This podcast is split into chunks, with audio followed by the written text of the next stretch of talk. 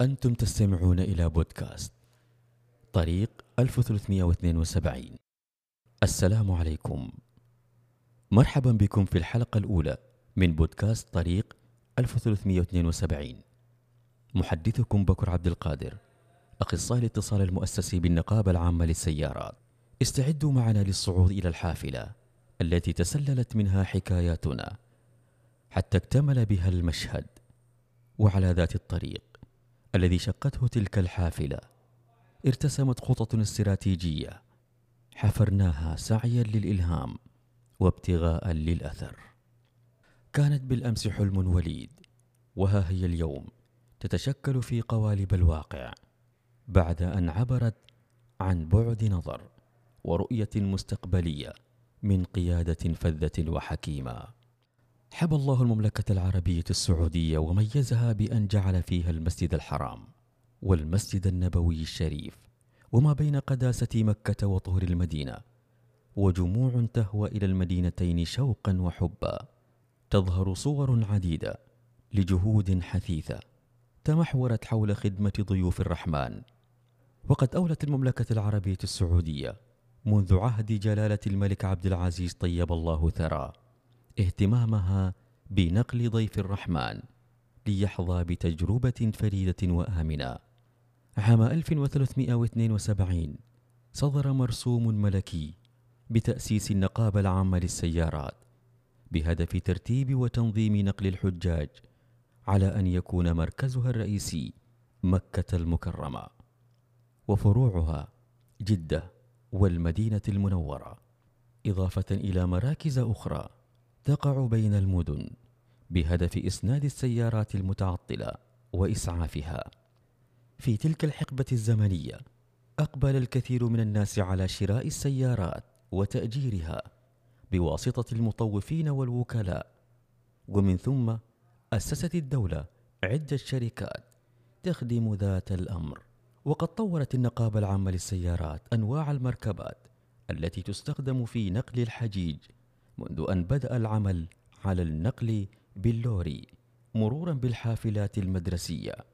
ومن ثم مرحلة التطور الكبير الذي شهدته صناعة الحافلات منذ أواخر القرن العشرين. أما في سابق العهد فقد قامت عملية نقل الحجاج على الجمال حيث كانت هي الوسيلة المعتمدة لنقلهم من المنافذ ومن بين المشاعر المقدسة. وكان هناك رجال يطلق عليهم بالجمالة تشرف عليهم هيئة تعرف بهيئة المخرجين تتولى مسؤولية إحضار الجمال والجمالة. كما أن هناك مجموعة أخرى تسمى بالمقومين وهم الذين يقدروا حمولة الجمل حيث لم يكن الأمر عشوائيا بل يعتمد على إدارة تساهم في تسهيل وتيسير رحلة الحاج. وبعد ذلك تتجه قوافل الحجاج لسلك الطرق البرية. أعقبت تلك المرحلتين المتفاوتتين نقلة نوعية وتطور لافت في عالم النقل. فمنذ أن صدر المرسوم الملكي بإنشاء النقابة وتكليفها بمهام تنظيم نقل ضيوف الرحمن وهي تسعى إلى الأفضل حتى أن مضت عجلة الزمن وتسارعت النهضة الحضارية فظهرت الفوارق الجوهرية الملحوظة حيث أصبحت النقابه اليوم تملك اسطولا ضخما من الحافلات المؤهلة بمواصفات فنية عالية وبمستوى آمن ومريح. كما وفرت حافلات مخصصة لكبار السن وذوي الإعاقة وفق تصاميم خاصة ملائمة لهم تحت مظلة النقابة 71 شركة نقل لخدمة ما يقارب ثلاثين مليون حاج ومعتمر حسب رؤية المملكة العربية السعودية. عشرين ثلاثين.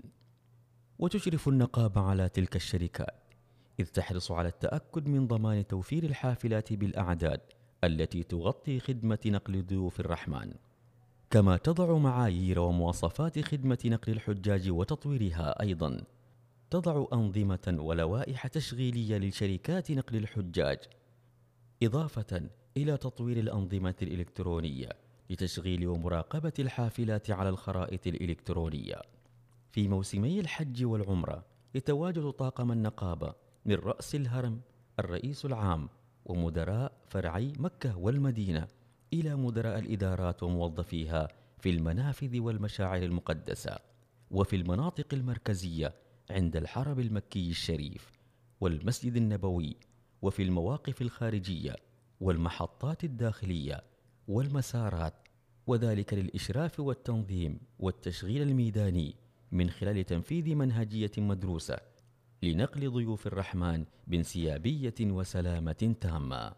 تهتم النقابة بتطوير الموارد البشرية وتأهيلها وتحفيزها والحفاظ عليها واستقطاب القدرات الجديدة، كما تسعى لخلق بيئة عمل ملهمة ومحفزة تستجيب لحاجات سوق العمل وفق المعايير العالمية.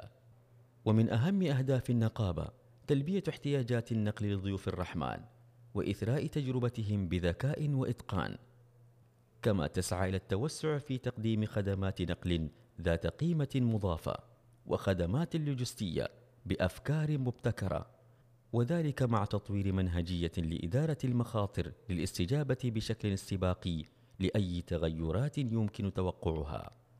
ترأس النقابة 16 رئيساً.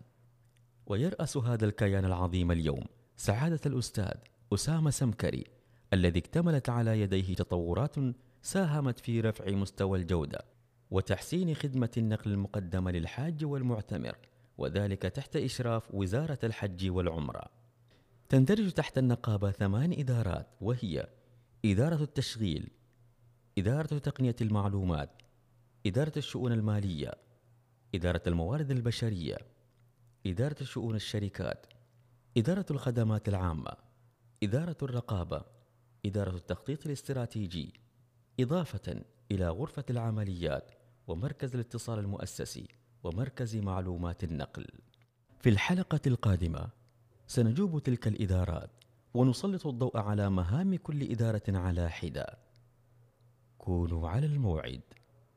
وإلى ذلك الحين نستودعكم الله متمنين لكم أوقاتا سعيدة.